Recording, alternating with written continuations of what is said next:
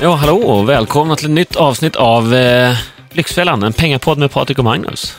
Det är dags att rulla igång. Rulla igång, som ett gammalt, så här, gammalt kassettbandspelare. Ja, vi vevar igång det här maskineriet. Ja, precis.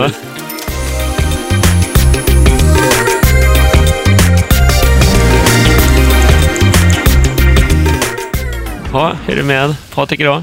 Ja, det är kanonbra tycker jag. Eh, hösten är här med så här krispig och hög luft. Det älskar jag. Vissa dagar, men eh, en del lite regn också. Men Ja, men så är det. varför blir det alltid när man svarar hur är läget så börjar man snacka väder? Ja, det är så svenskt. Ja, men det är inte så att du och jag brukar göra det. Vi, men i podden, då, Ja. då blir det så. När räckknappen är på, då blir det vädersnack Ja, ja. liksom automat. Jag skiter ganska mycket i vädret. Ja. Om jag ska vara helt ärlig. Är du så här väder eh, som kollar alla väderappar? Ja, men det beror på vad man ska göra. Eh, om det är något som är viktigt. Vi skulle ha barndop här för Signe ute i trädgården. Ja, just och då, det. då håller man ju på en hel vecka och kollar så här, långtidsprognoser prognoser och allting. Men vilken jäkla otur ni hade då.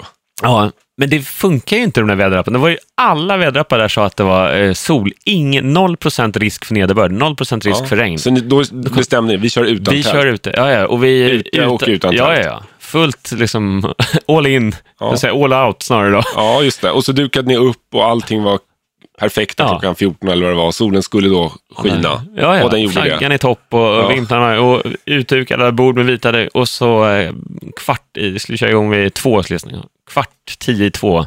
Då började det stänka lite, så kom- bara kom det in en mörkt moln. Jag kollade väderapparna febrilt. Och då började det plinga på dörren också. Då kommer gästerna. Ja, och precis när det började plinga på när de kom, då, eh, då började det bara hälla ner. Det vräkte ner, så det piskade på ryggen. Min skjorta kom det Ja. smackade Och så in med, in med allt. In med allt. Och så alla, du vet, det blöta hundar nästan, eh, Ja. känslan. Så att, eh, Ja, men det, I de lägena är det ju viktigt med vädret. Så då, eh, ja, så då, Då då, det inför sådana grejer så kollar man vädret. Men ja, jag bryr mig inte så mycket faktiskt i övrigt heller. Nej, skitsamma. Nu pratar vi pengar. Det är, det är däremot viktigt. Precis, och det är inte så väderberoende heller egentligen. Nej, För de flesta, om man inte driver sommarkrog eller något. nej precis. Det finns ju de som är väldigt väderberoende i sin verksamhet. Men eh, inte om man går till jobbet 9 till 5 året om. Nej, och får ut en lön för det också.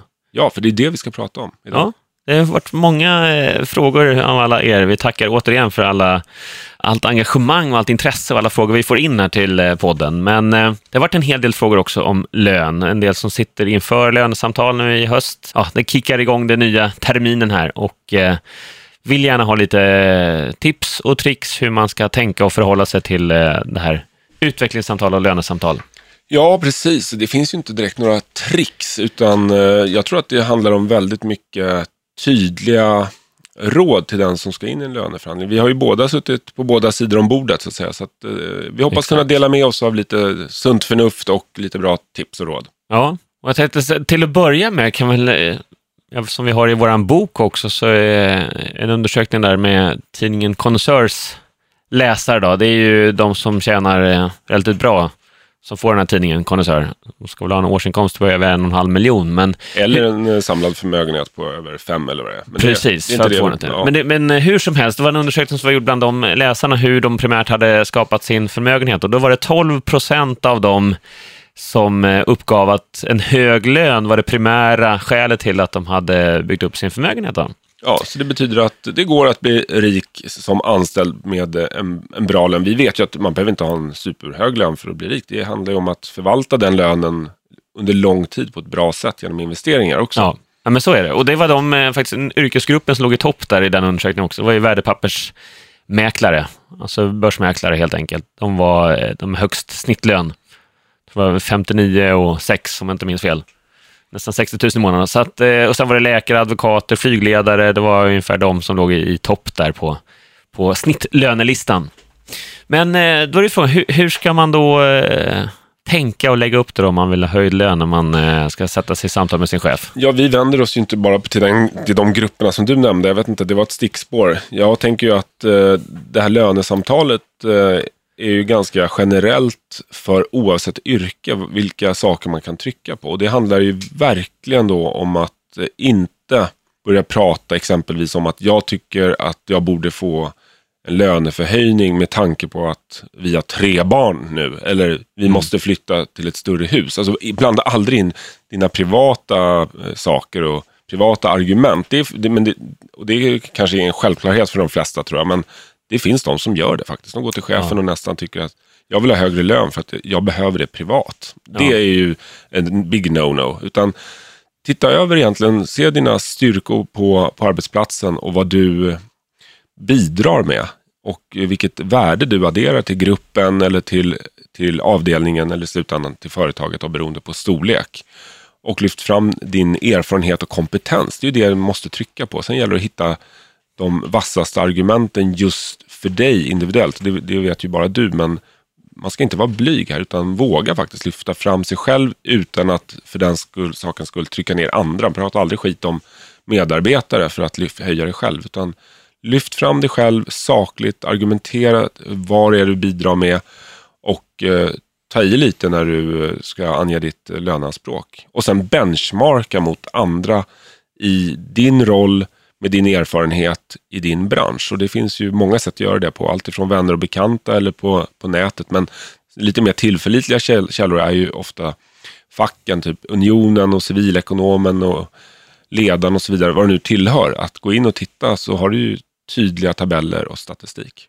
Ja, ja men verkligen. Och där finns det ju som sagt många namn. Jag tror det är rätt många som är sugna också på att använda det. Men eh, Kalle eller Lisa, alltså någon kollega bredvid som har samma arbetsuppgift eller till och med blev anställd tre år senare har ju högre lön än vad jag har i månaden. Liksom. Att det är orättvist. Ja. just därför att det, det är också argument som jag tror många eh, använder sig av, eller i alla fall vill använda sig av, ja. Eh, men kanske biter sig i tungan. Att eh, vänta, man benchmarkar väldigt, väldigt eh, specifikt då, ja. på någon som sitter bredvid en i fikarummet. Och att det är där det sticker också i ögonen om någon då har till exempel eh, en kanske lägre utbildning eller har jobbat mycket kortare, mindre erfarenhet men har högre lön. Men då är ju den personen en riktigt vass lönförhandlare för att man Antagligen. tycker att en högre utbildning och mer erfarenhet ska rendera i en högre lön. Ja. Normalt sett. Men det, det är återigen, egentligen är inte utbildningen eller erfarenheten som är det eh, intressanta för slutresultatet för arbetsgivaren är ju det värdet du adderar. Och det kan du faktiskt göra utan erfarenhet eller utbildning. Du kan komma in med en eh, spetskompetens inom ett område som inte så många besitter. Och då har du ju ett utmärkt förhandlingsläge. Ja. Ja, men det gäller ju verkligen att eh, tänka till på. Det kan ju också vara svårt i jantelagen Sverige det här att man är uppfostrad med att inte framhäva sig själv eller att det är lite, ja, men för många kanske lite osvenskt att eh, slå sig för bröstet och säga det här är jag vass på, det här är jag bra på, det här Eh, jag är unikt bra på jämfört ja. med mina kollegor eller med de flesta i branschen med min bakgrund. Att det, ja, det kan ju sitta långt inne för många människor.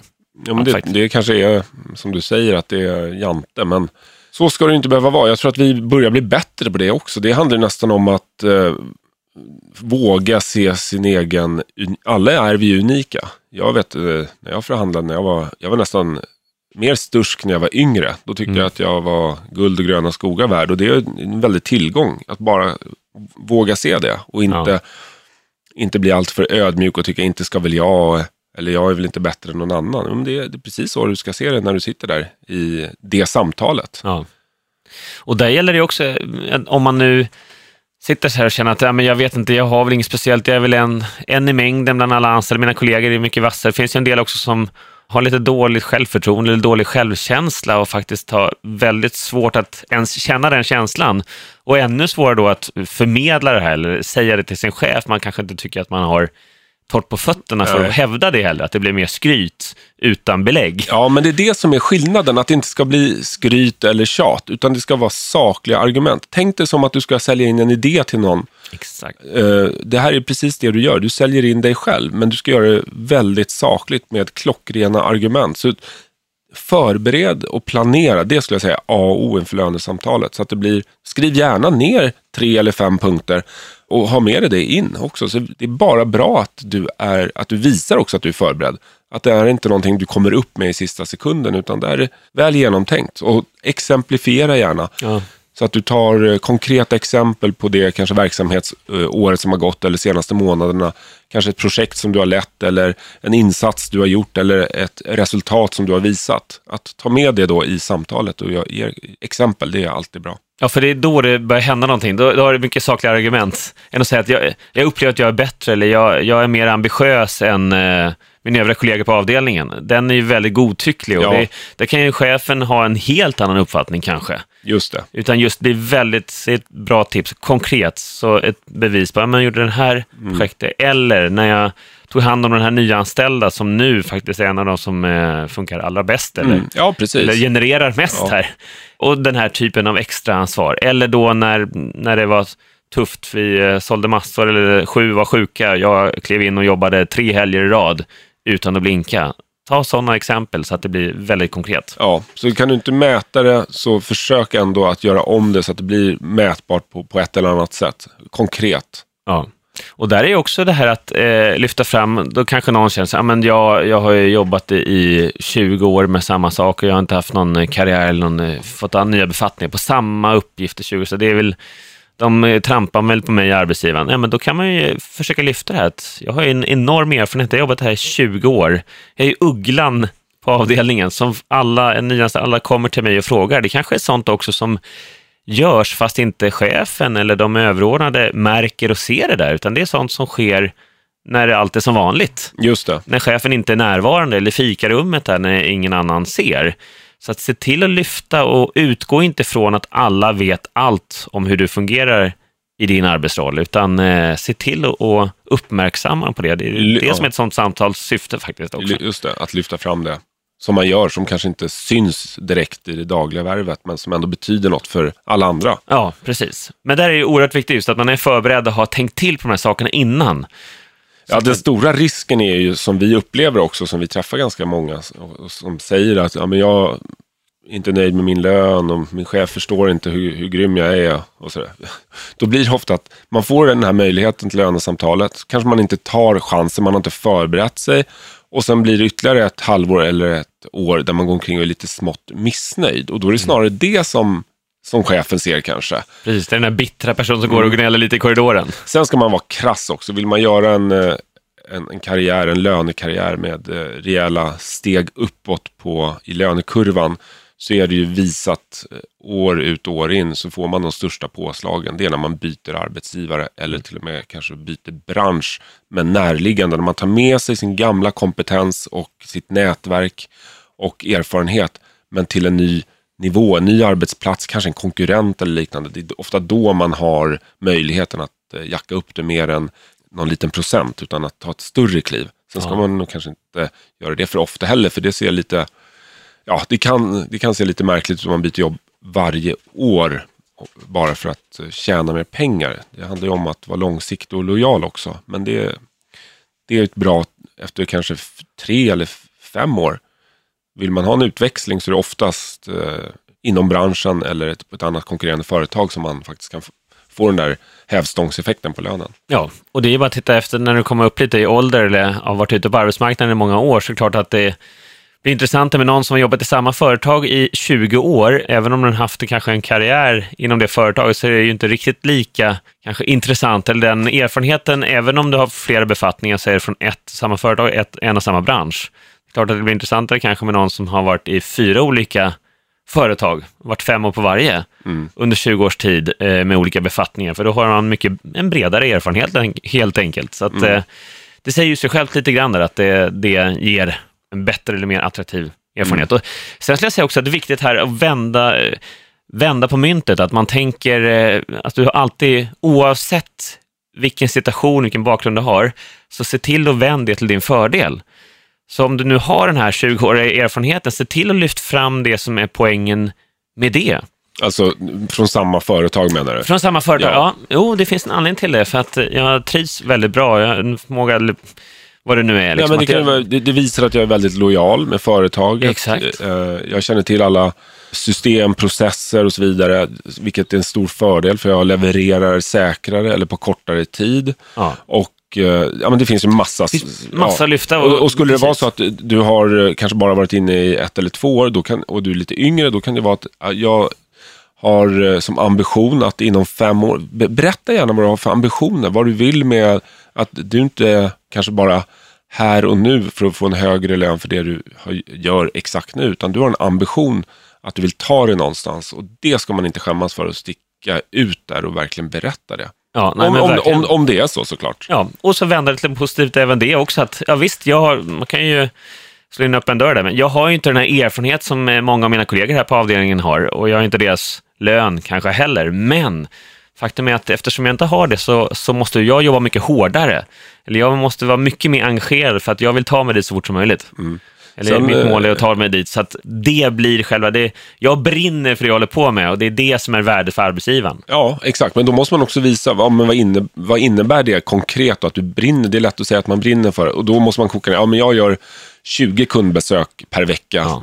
de andra snittar 12. Ja. Och eh, det resulterar i de här affärerna. Alltså hela tiden konkretisera. Men sen tror jag också att det är viktigt att i lönesamtalet, sätt på dig din chefs glasögon, så att säga. Se det från arbetsgivarens perspektiv.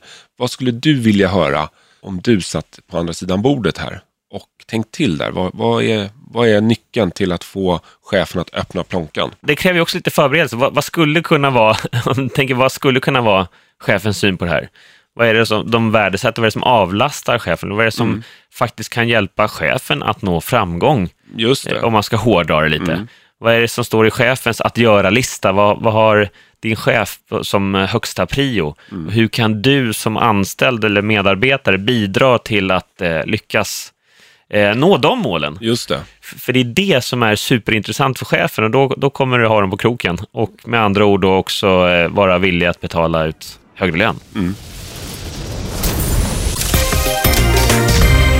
Men vad, vad, gör man då om man sitter fast och tycker att det spelar ingen roll vilka argument jag kommer med. Jag har eh, haft de här lönesamtalen nu och eh, det verkar som mm. att chefen gillar inte mig eller tror inte på mig. Eller, då är det väl dags att se sig om. Ja, jag tycker nummer ett, eh, om man nu trivs på det här och vill jobba kvar hos den här arbetsgivaren, så nummer ett tycker jag är att faktiskt eh, vända på fråga chefen.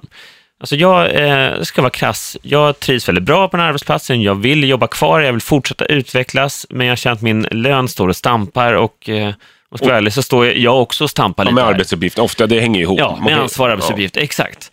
Och sen vad, vad, krävs det? Till nästa år så vill jag, jag, jag vill öka min lön med, med, 8, med 10 procent till nästa år. Vad eh, kräver du av mig för att det skulle bli verklighet? Mm. Ja, 10 procent har vi, nej okej, okay, men eh, 7-8 procent. Vad, vad, krävs att jag ska få en rejäl löneförhöjning i min befintliga befattning? Och så får, kan jag vända på den. Får chefen komma tillbaks med ja, men det är väl, så att du faktiskt får något konkret. Ja, men det är väl bra om man har det tålamodet och, och vill vänta då till nästa år. Men eh, då tycker jag att det är en, det är en bra retorik att eh, lägga över på, på chefen och säga att vad krävs, vad vill du se från mig för, för att, att, du ska gå mig till mötes med, med, med mina önskemål. Men, men annars är det om man ska byta, eh, byta jobb så tycker jag en Eh, en sak där också, om man nu känner att man är i en process som man säger att ja, men det händer ingenting här, jag, jag ser mig om eller söker något nytt jobb, om man nu då är med i slut, eh, slutfasen för en ny, ett nytt jobb helt mm. enkelt. Man kanske är två, tre, fyra stycken kvar bara i processen. Och där är det många då som eh, speciellt kanske är väldigt sugna på det här jobbet och så får de ett löneutkast eller ett löneförslag från arbetsgivaren. Innan det är klart. Ja, innan det är klart och så, och så hugger, hugger direkt för att man så, så, gärna vill ha det här jobbet. Men där tycker jag verkligen att man ska bita sig i tungan. Eh, det kan ju vara på ett sittande möte, det kanske är intervju nummer tre, man kanske genomgår tester och så vidare, att man vet att nu är vi, det står mellan mig och två till. Mm. Eh, att inte hugga något på, på sittande det möte ju, heller. Och om man ska vara helt krass så är det ju bara arbetsgivaren, den som intervjuar, eller konsultfirman, som vet hur många det står mellan. Det kan till och med vara en strategi att det står inte mellan dig och någon till, utan du är kvar själv.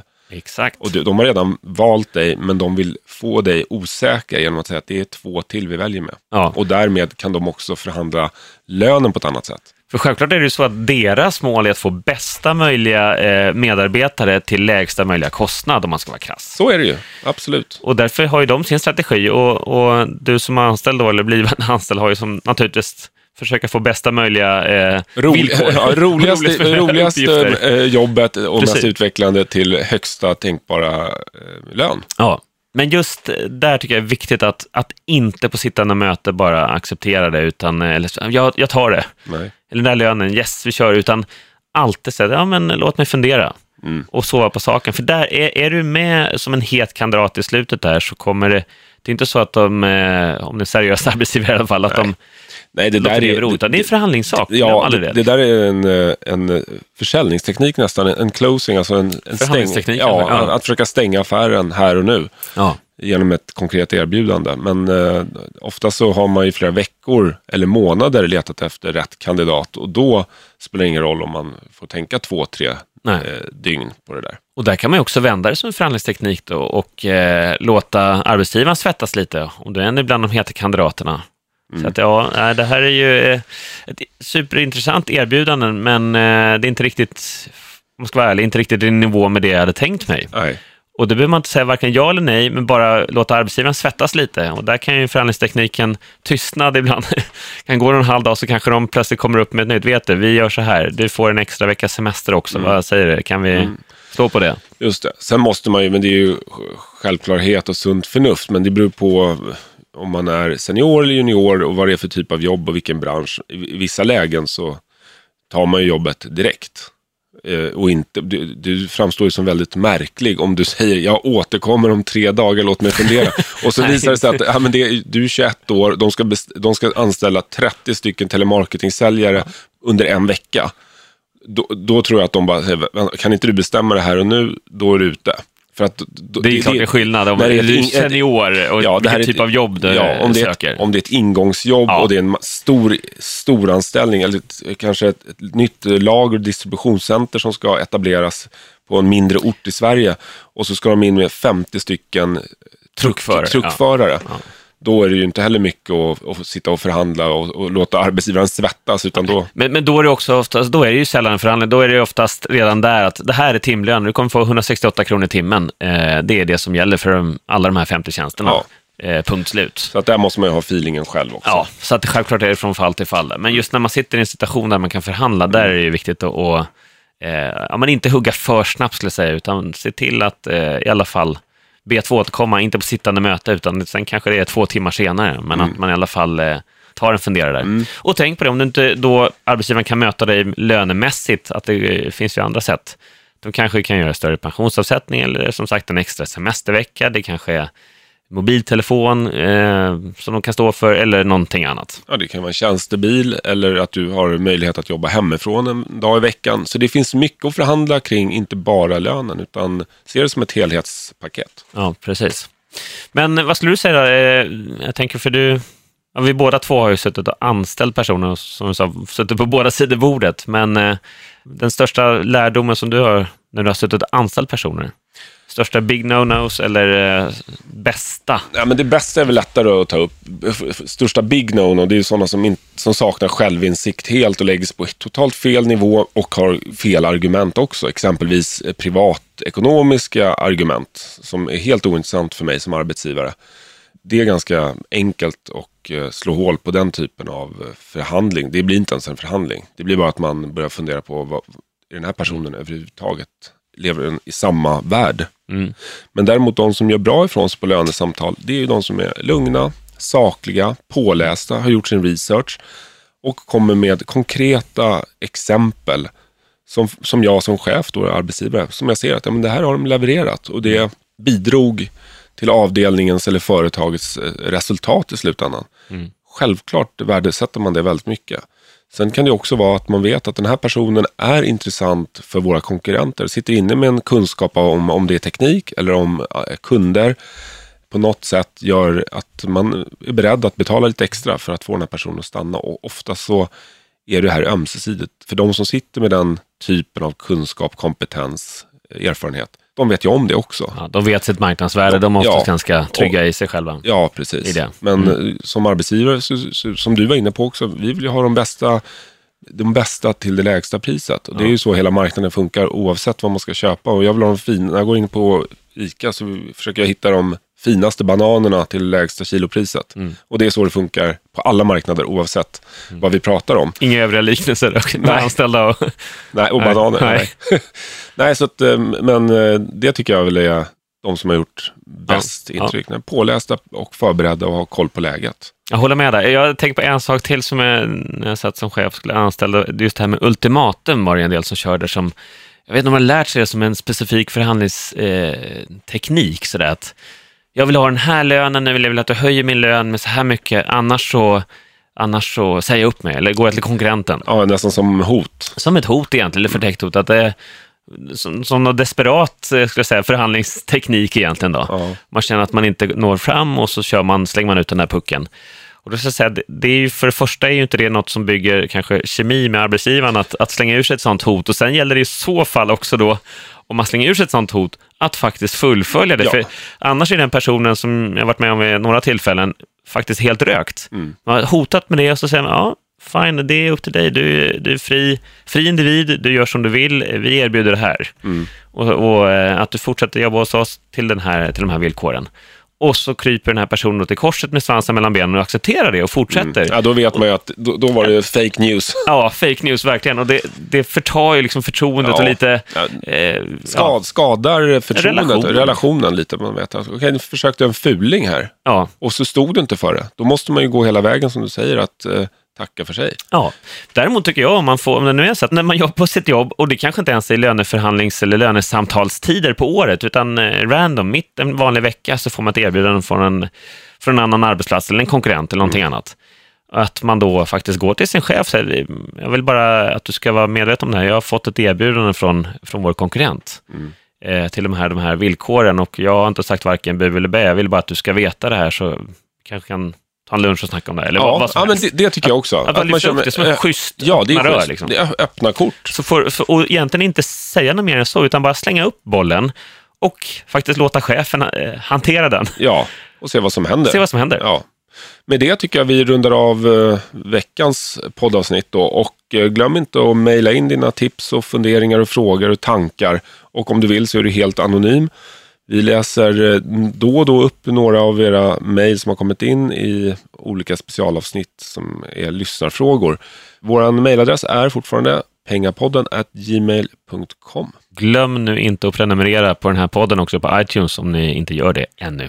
Och sen kan vi hinta om kommande avsnitt och ämnen. Vi har fått några frågor om eh, bra privatekonomiska böcker. Så det tänkte vi ska prata om våra favoritböcker som kan ge motivation och inspiration till att få en bättre privatekonomi. Och sen så blir det ju även ett bostadsekonomisnack också. Det är ju mycket nya regler nu och eh, kommande amorteringskrav från Finansinspektionen också. Och verkar vara en väldigt het potatis för många där ute, så det ska vi ta upp. Men det blir eh, i kommande avsnitt. Tack för idag. Ciao!